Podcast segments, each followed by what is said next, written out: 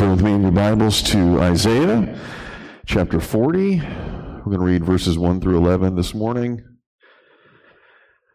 Uh, we just started a uh, Christmas series, if you will. Uh, we're basically going through some of the um, Advent hymns as sort of the jumping off uh, point for the text that we're going to be using each Sunday through Christmas. And I've been purposely going through the more or the lesser well-known hymns, uh, Christmas hymns, to get you, um, uh, the, there's a lot of theology that sometimes we miss that these older hymns do a really good job of conveying. So I wanted to start with some of these. We were in Psalm twenty-four last week.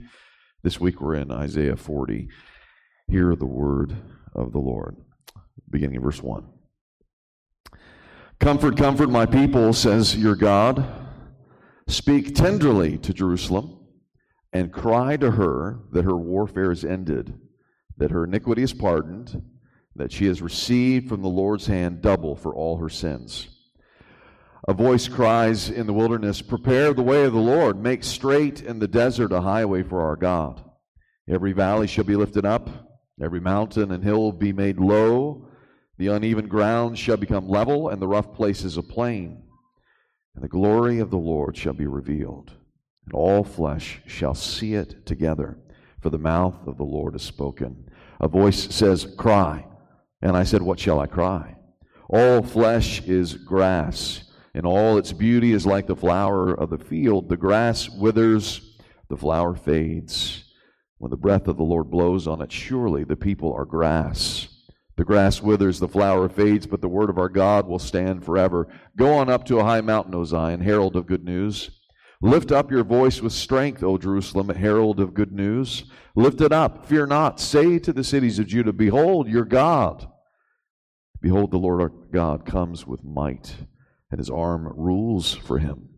Behold, his reward is with him, and his recompense before him. He will tend his flock like a shepherd. He will gather the lambs in his arms. He will carry them in his bosom, and gently lead those that are with young. Let's pray together. Father, we ask that you would help us to understand your word as it has been revealed unto us, that has been recorded for us uh, for all generations, for all times. Lord, we might know the word of our God. We might know your plan for us. We might know your plan for the restoration of the world through the good news, through the gospel of Jesus Christ. We pray, Father, that we would receive that good news today with joy. And we ask in Jesus' name. Amen. All right, I'm going to start with a trivia question this morning. Where was the famous folk singer John Denver originally from? I figured somebody would say that. Mainly because perhaps uh, his original name was Duschendorf, but he changed it to Denver. Good move, but no, he's not from Denver, even though there is a song called Rocky Mountain High, Colorado, that he also sang. But no, it's not Denver, Colorado. Others of you might say, perhaps, West Virginia, right? Because of another song that he wrote, Take Me Home, Country Road. But again, you'd be wrong. John Denver never visited the state of West Virginia.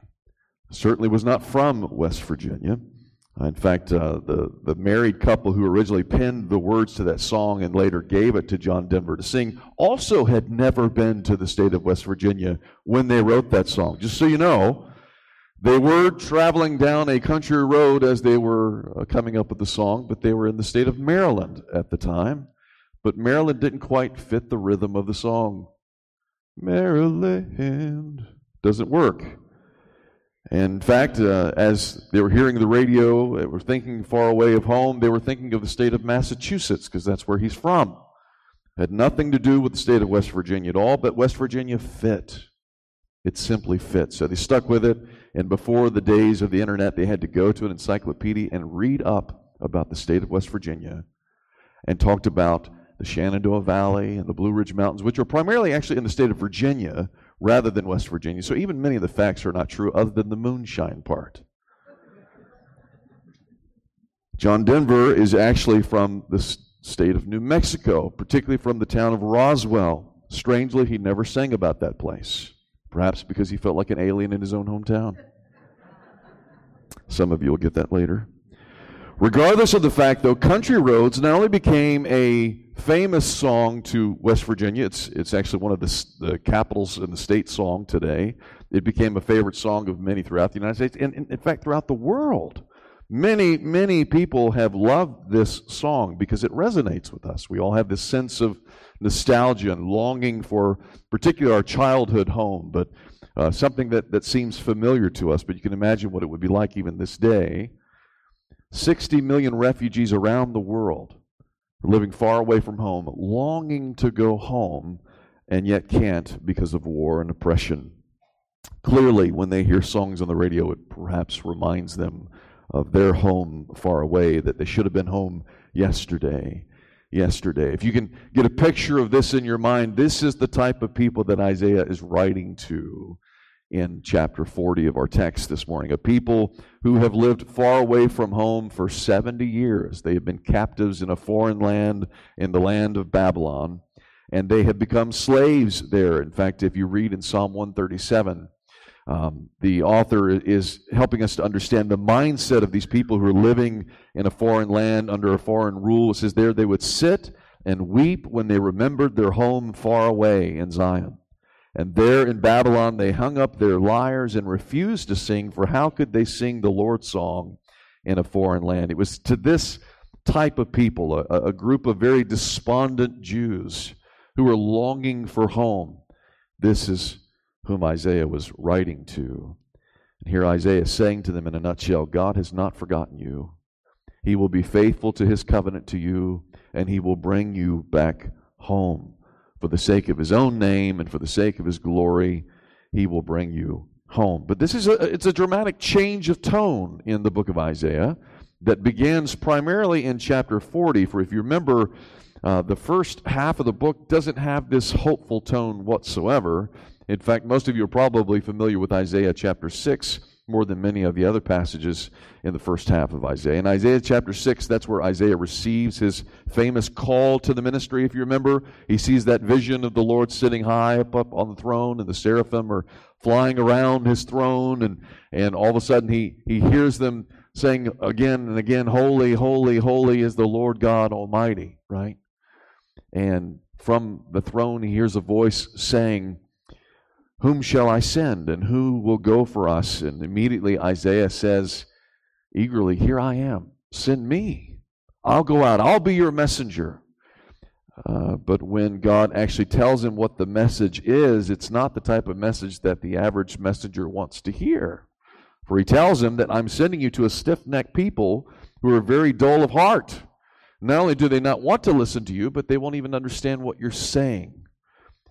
But primarily, the message that he gives is one of judgment. It's one of confrontation. He's confronting them over and over again because of their sin. And so Isaiah immediately asks the question, how long?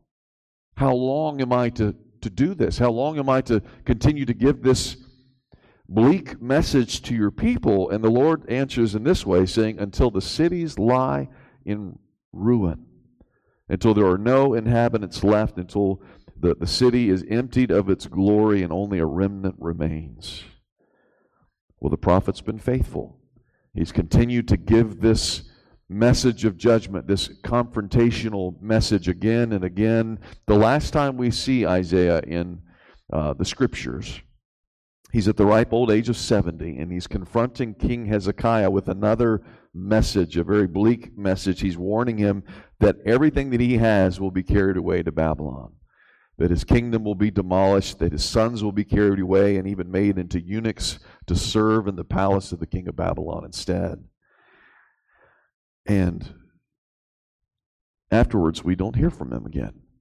But we know that he, he lives for at least a few more years, because tradition tells us that during the reign of King Manasseh, he's still preaching some dark message to the king there, and Manasseh doesn't take to it very kindly at all, and actually has the prophet sawn in two, literally. So when the Hebrews is talking about people that have been sawn in two, he's referring to the prophet Isaiah for having to continue to give this message when he said, here am I, send me. Most of us probably wouldn't agree to go if we knew that was going to be our end, but that's exactly what he did. But now, in the second half of the book of Isaiah, he's giving them a very comforting message in comparison to that confrontational message. And because of this, a lot of liberal scholars believe that it actually wasn't him who wrote the second half of this book. In fact, there's a theory that they put out that there are in fact three men who wrote the book of Isaiah, that the, the traditional prophet that we know of perhaps wrote the first thirty-nine chapters prior to the time in, ex, in exile. And then there's an anonymous author supposedly wrote chapters forty through fifty-five during the time of the Babylonian captivity. And then there's perhaps a, a third anonymous author who wrote during the time of the return from exile. And the reason they think that is primarily because of the huge time leap, if you will, between chapter thirty-nine and chapter forty. So basically, thirty-nine is the last time we see Isaiah. And in that passage, the Assyrian armies have come. It's about seven oh one B C. They've come to attack the city of Jerusalem, and, and God defends the city from these invaders. But now in chapter forty, God's people are already in Babylon, and this is almost two hundred years later, where they're looking forward to coming back home. Now, we know that Isaiah was already seventy at the time, and people weren't living five hundred years anymore at that time. And so it'd be impossible for him to speak these words face to face. So what would had to have happened is the Lord would had to have given him this vision and to speak to a generation yet to be born. So you can see why the liberals would have a hard time with this. They don't believe in the miraculous. They don't believe that God actually works through Scripture in that regard. Uh, it would be too too much of a, a, a jump in faith for them to, to hold on to that. But if you look at the book as a whole, there is a change in tone between the first half and the second half, but you'll also see, even in the first half, small foretaste of this comfort that's to be given, to where you can tell it's the same author through and through. He's continually to say that there is hope, yet he's not giving it to them fully. We, we continue to see this hope of Emmanuel, God with us, who is coming in the flesh to give them uh, salvation. But Isaiah is seeing all this in the future, and so he's actually not just confronting the people of his own age, but actually giving comfort to their sons and their grandsons and the generations to come, to let them know that God indeed has a plan still for them after judgment. And, and, and the Apostle Peter tells us very plainly in his epistle that this is normal, that prophets most of the time understood that the message that they were giving at that time when they wrote Scripture, they knew it wasn't for them. They knew it wasn't for their own generation, but for the generations to come. In fact, Peter is saying not only was it not for them and not even for the people who are living in the second or third generation uh, in Babylon, but, but even for his own generation and even for our generation. These things were written down for us that we might act upon them. We might apply them in some way or another. So that's the That's the, the challenge for us today. How do we apply these Old Testament passages that continue to point us to something that's still yet to come? The Lord's message that's given through Isaiah in this passage can be summarized in this way. It's sort of the four points, if you will, for the, the message this morning. Here's the message that Isaiah gives that generation. First, they are still to be called God's people, even though they've undergone great judgment. Second, their sin has now been paid in full. Very important concept to grasp. Third, God will indeed bring them home. And fourth, God's anointed king will come and reign in glory, not just in Judah, but over all the nations of the world. And this is what's leading us to Christmas, and we'll get to that in a little bit. But first, let's talk about how he still calls them his people. Even though the Lord had brought great judgment upon Israel and had really just devastated the land and and and, and brought death and destruction to, to numerous households, we're seeing over and over again that the Lord is still keeping a remnant. He is still preserving a remnant who bear his name, that he'll continue to have his name placed upon them. At one time, the descendants of Abraham were as numerous as the sands of the seashore.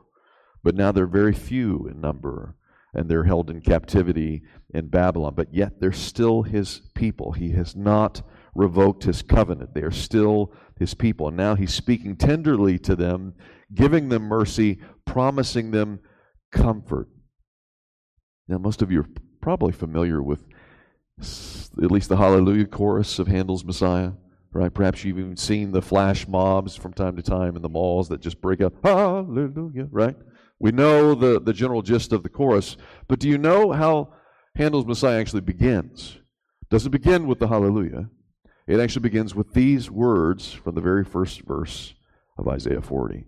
Comfort ye, comfort ye, my people, saith your God. Speak ye comfort, comfortably to Jerusalem. The same words that we'll sing later on in a Christmas hymn that you're probably not as familiar with either.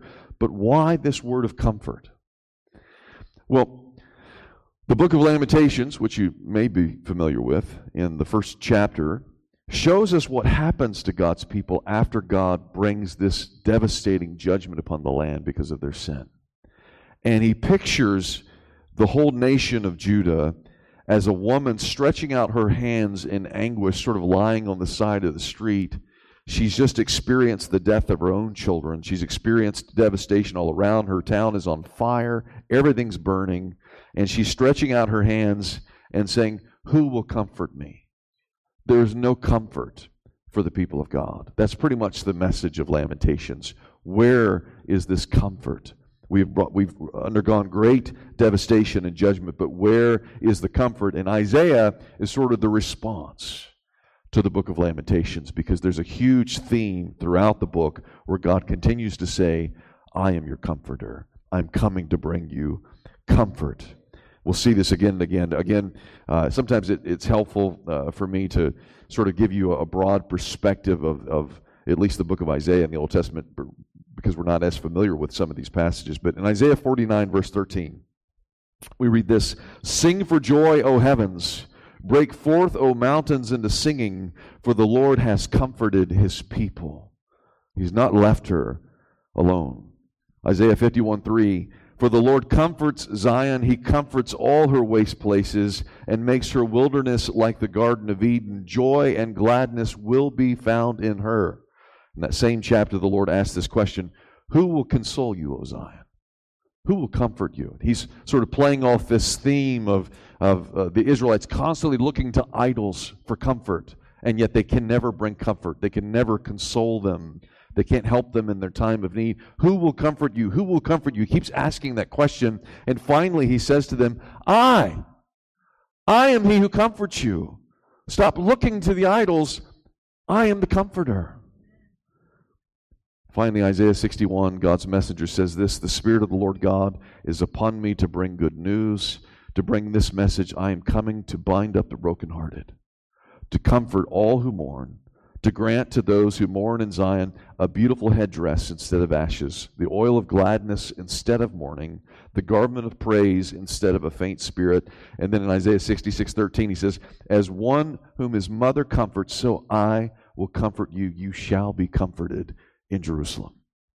And so now when you see this in Isaiah forty-four, forty, he says, comfort, comfort. It's a double blessing, a double aspect of comfort. He's promising comfort to God's people who had complained that God could never comfort them.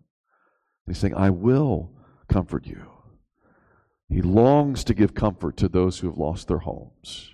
He longs to give comfort to those who have lost their loved ones. He longs to give comfort to orphans and to widows. He longs to give comfort to prisoners and to slaves. He longs to give comfort to those who are heavy burdened. He longs to give comfort to those who are mourning over their sin.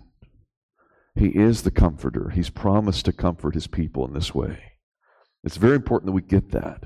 It's a primary message in the book of Isaiah, but it's just the beginning of the good news. That God still calls his people by his own name, and he promises to give them comfort. But this leads us to the second point. Isaiah says, essentially, also your sin has been paid in full. This is pretty good news, right? Verse two, he says, Speak tenderly to Jerusalem and cry to her that her warfare is ended, that her iniquity is pardoned, that she has received from the Lord's hand double for all her sins. Now, that, that first part about her warfare being ended is probably not the best translation. For the exiles in Babylon had not been in war in quite some time. The, the word in the Hebrew can refer to an army or an act of war, but it also can refer to a tour of duty, if you will, for a soldier, as well as a time of service for a slave. And I think that's actually what Isaiah has in mind here. He's saying, you have served as a slave long enough. You have endured your punishment long enough. You have endured this harsh labor long enough. Now I'm going to free you from this and forgive you from all of your sin. And so uh, it's, it's in fact, the language is, is sort of meant to be reminiscent of the same language that was granted to Israel during the time of their captivity in Egypt. I'm going to free you from your slavery to this harsh taskmaster, and I'm going to bring you to a place called home, right? Uh, not only has her harsh labor been ended, her iniquity has also been pardoned in full. Now, if you read through the first half of the book of, I, of Isaiah, Israel is continually referred to as a very wicked nation.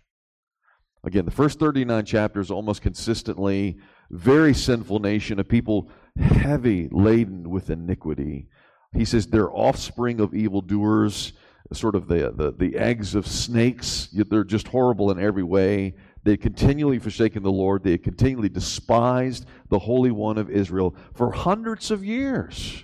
They had broken God's laws. For hundreds of years, they had spat in his face, which is why he brought them to Babylon in the first place, because of their great, great iniquity. And yet here, after only seventy years of captivity, he says Israel's iniquities have been fully pardoned. Now let me ask you this. Does seventy years of punishment make do for hundreds of years of sin? Not normally. In fact, this passage doesn't make any sense, especially in regards to saying, and I have paid you double for all your sin. Really? Is it really double? Seems more like half, maybe, or, or a fraction thereof. No, this passage doesn't make sense unless we interpret it uh, uh, through a, the lens of another passage later on in Isaiah fifty-three, where the Lord's servant, who is now representing Israel, he's representing her, and he says, all of her sin has been laid upon this person, this suffering servant, and he would be paid double for all of her sin. The reason why she is able to be forgiven of her sin is because her punishment is paid in full by someone else who has taken it all. All of that iniquity has been placed upon him, and therefore her burden could be lifted, but only because he was pierced for our transgressions. He was crushed for our iniquities. The Lord would lay upon him the iniquity of us all. But again, that's just part of the good news. It gets better. Third point, God will bring you home. It might not seem clear to us at first in this passage, but it will the more, again, I expand the whole message of Isaiah for you. But if you look here in, in, in verse three, the Lord is preparing a highway in the desert. Uh, so that the Lord himself can come on this highway. It says uh, in verse three, the voice is crying in the desert, in the wilderness, prepare the way of the Lord, make straight in the desert a highway for our God. Now that's the language that's normally used of Assyrian kings historically, that they would send out armies in advance of them to prepare the way so they can conquer new lands. Okay, so the, it's the king is coming, make sure the, the, the road is clear so that he can come and he can conquer. But here, instead, what it is, is the Lord is making his way to Babylon to bring his people out of Babylon. Make the way clear so that he can come and, and, and remove his people from their captivity. And now the time that the punishment has come to an end, the Lord's glory is returning to the nation of Israel, and he's bringing his people with them. It's a very important point. This language is, that language is used throughout Scripture to show the Lord is leading his people back to the promised land. So let me give you a few examples to prove this to you. Psalm sixty-eight, verses seven and eight, David is, is writing about the original exodus out of Egypt. He uses the same language. It says, the Lord went before his people, marching through the wilderness to lead them out of Egypt to their home. Now Isaiah, continually throughout his book, is using that same language to bring his people out of captivity. Isaiah thirty-five, he says this, the wilderness shall be glad, the desert shall rejoice, for they shall see the glory of the Lord. Behold, your God will come. He will save you. A highway shall be there in the desert called the way of holiness, and all the ransomed of the Lord shall return to Zion with singing. The Lord will bring you home. Isaiah forty-eight, verses twenty and twenty-one, he says to Israel, "Go out from Babylon with a shout of joy, for the Lord has redeemed his servant Jacob."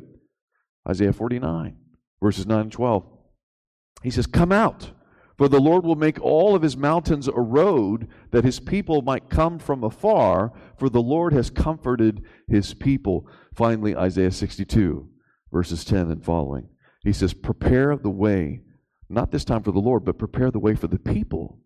"Build up the highway, clear it of stones. Behold, the Lord's salvation comes, and his reward is with him." So again, he's using the same language, saying, make a way for the Lord to come and bring you home.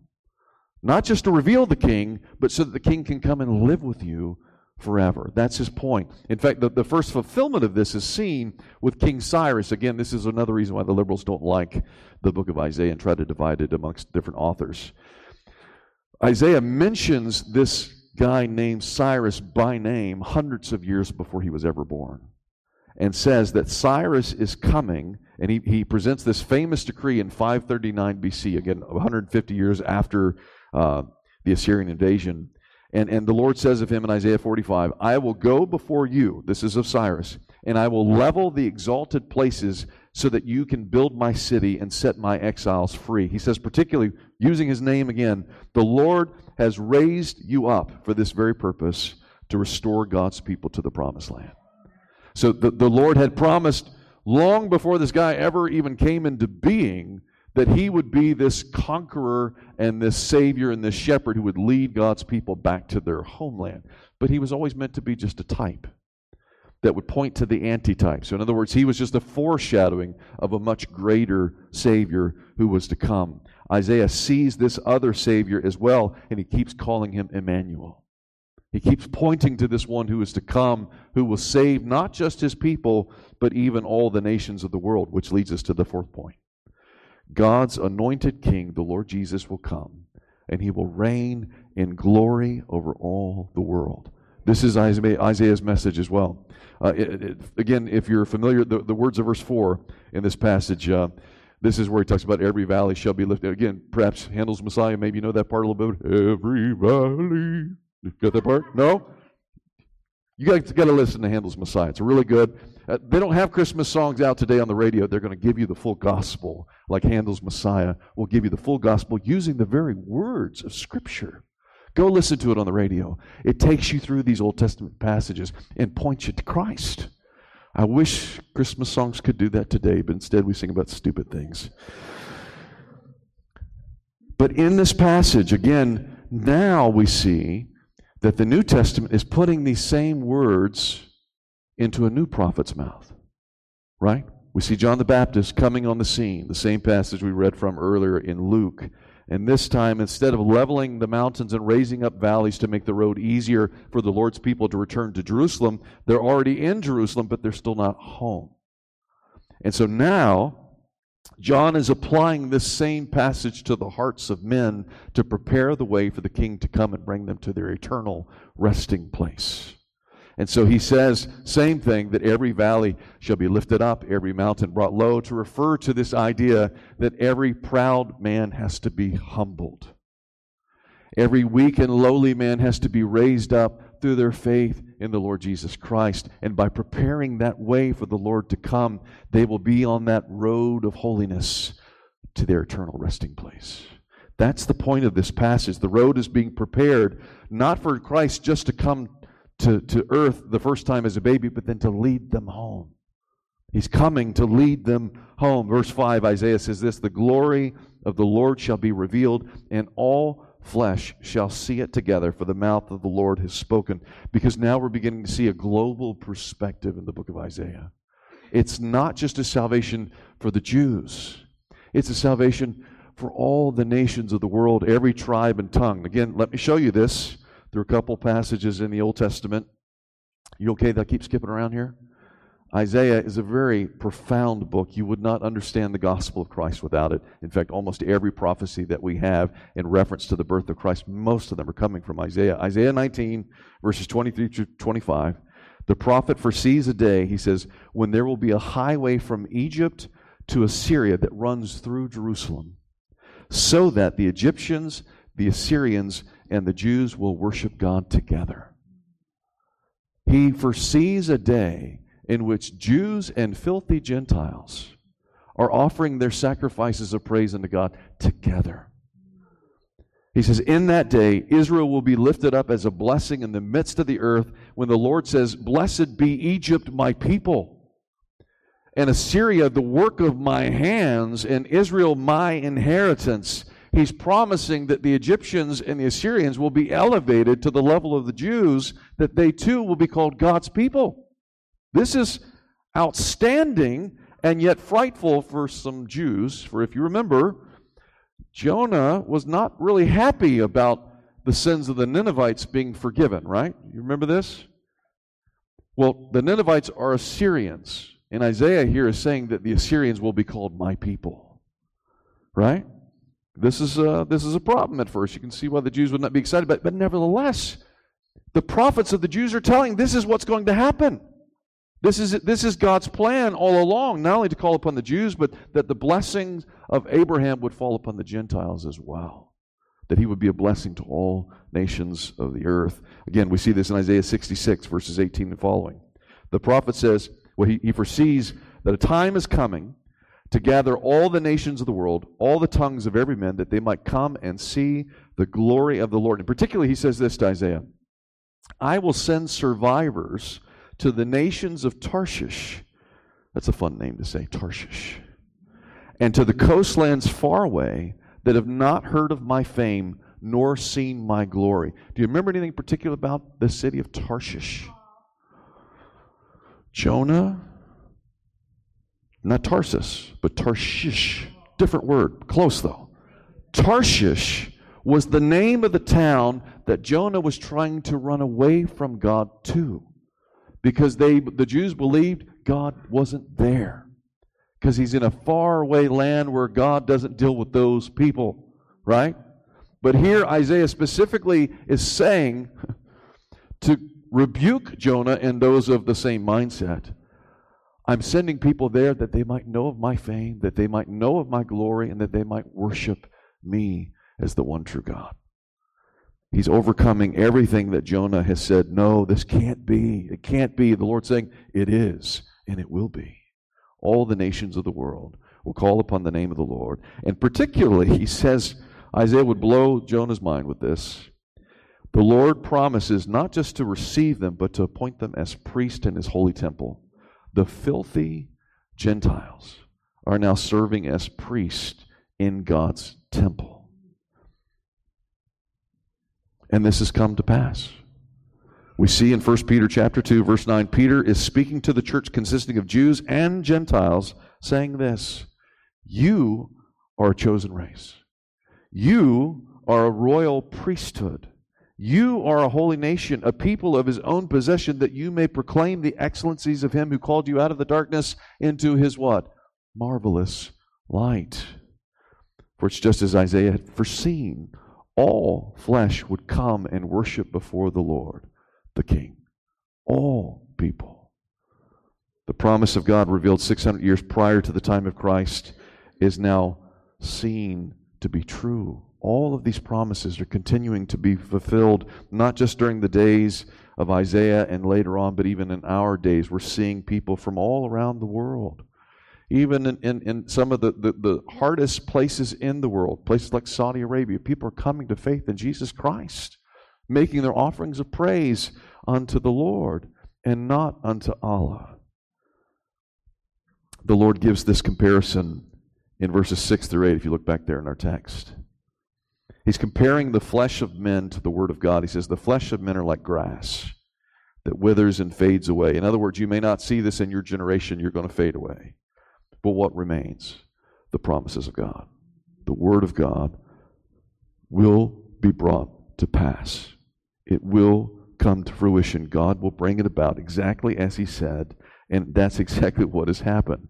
The Word of God is coming true. But the real question is, would the people believe it?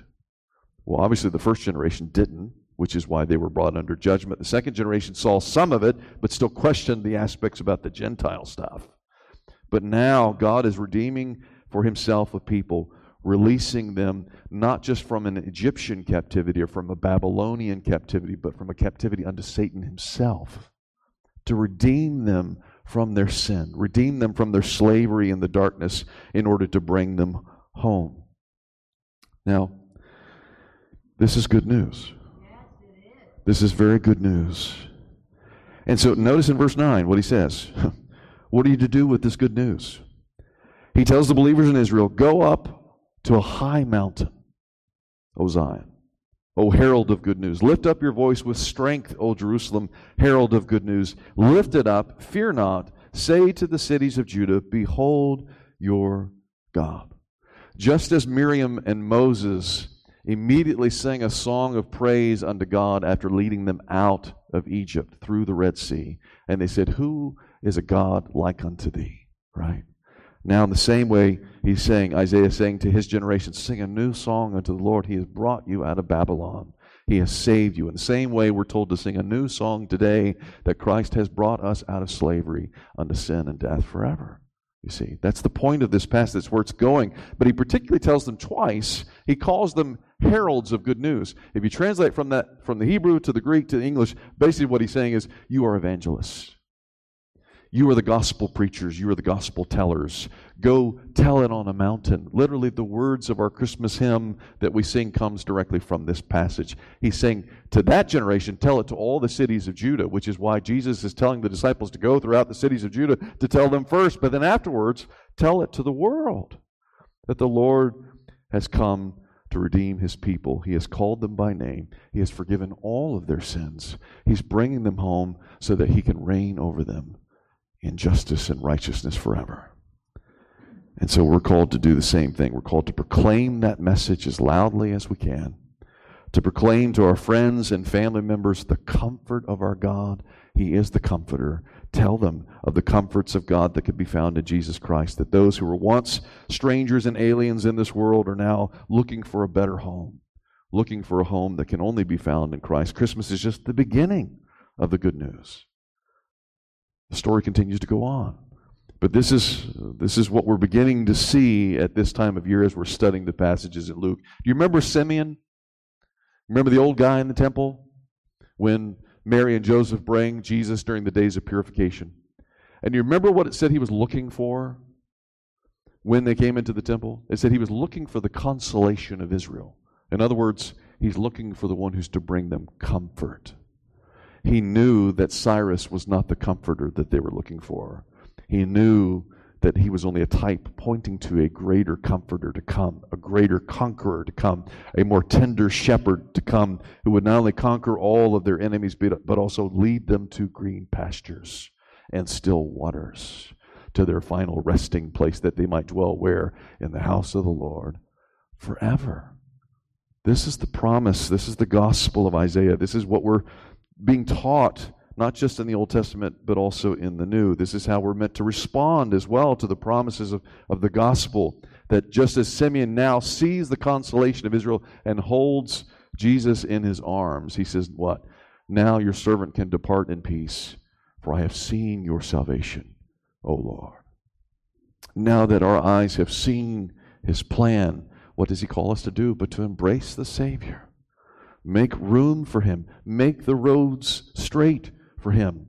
Not simply that, so that he can come, so that he can take us to be with him forever. And to know and to go back to our home, that original place we think of as the Garden of Eden. We think of it as paradise. We think of it as heaven. But when Christ brings heaven to earth, that he might live with us forever. This is the hope of the gospel. It can only be found in Jesus Christ. Believe in the Lord Jesus Christ. Repent of your sins. Make a straight path for him, and he will lead you home. Let's pray together. Father, we ask that you would continue to open our eyes to the beauty of your word as it's found in the scriptures. We pray that you would continue to help us to weed through all the details. Sometimes the historical details can be overwhelming. Sometimes the cultural Uh, differences can be overwhelming, but we pray, Father, you would make it plain for us that we would be looking for the same Savior that Adam and Eve were looking for, the same Savior that Abraham and Moses were looking for, the same Savior that David and Isaiah were looking for, that we have found him. His name is Jesus, the only name under heaven by which we must be saved. Lord, let us look to him by faith. Let us rejoice in that name. Let us shout it from the mountaintop that our Savior has come, and he's coming to lead his people home. We pray these things.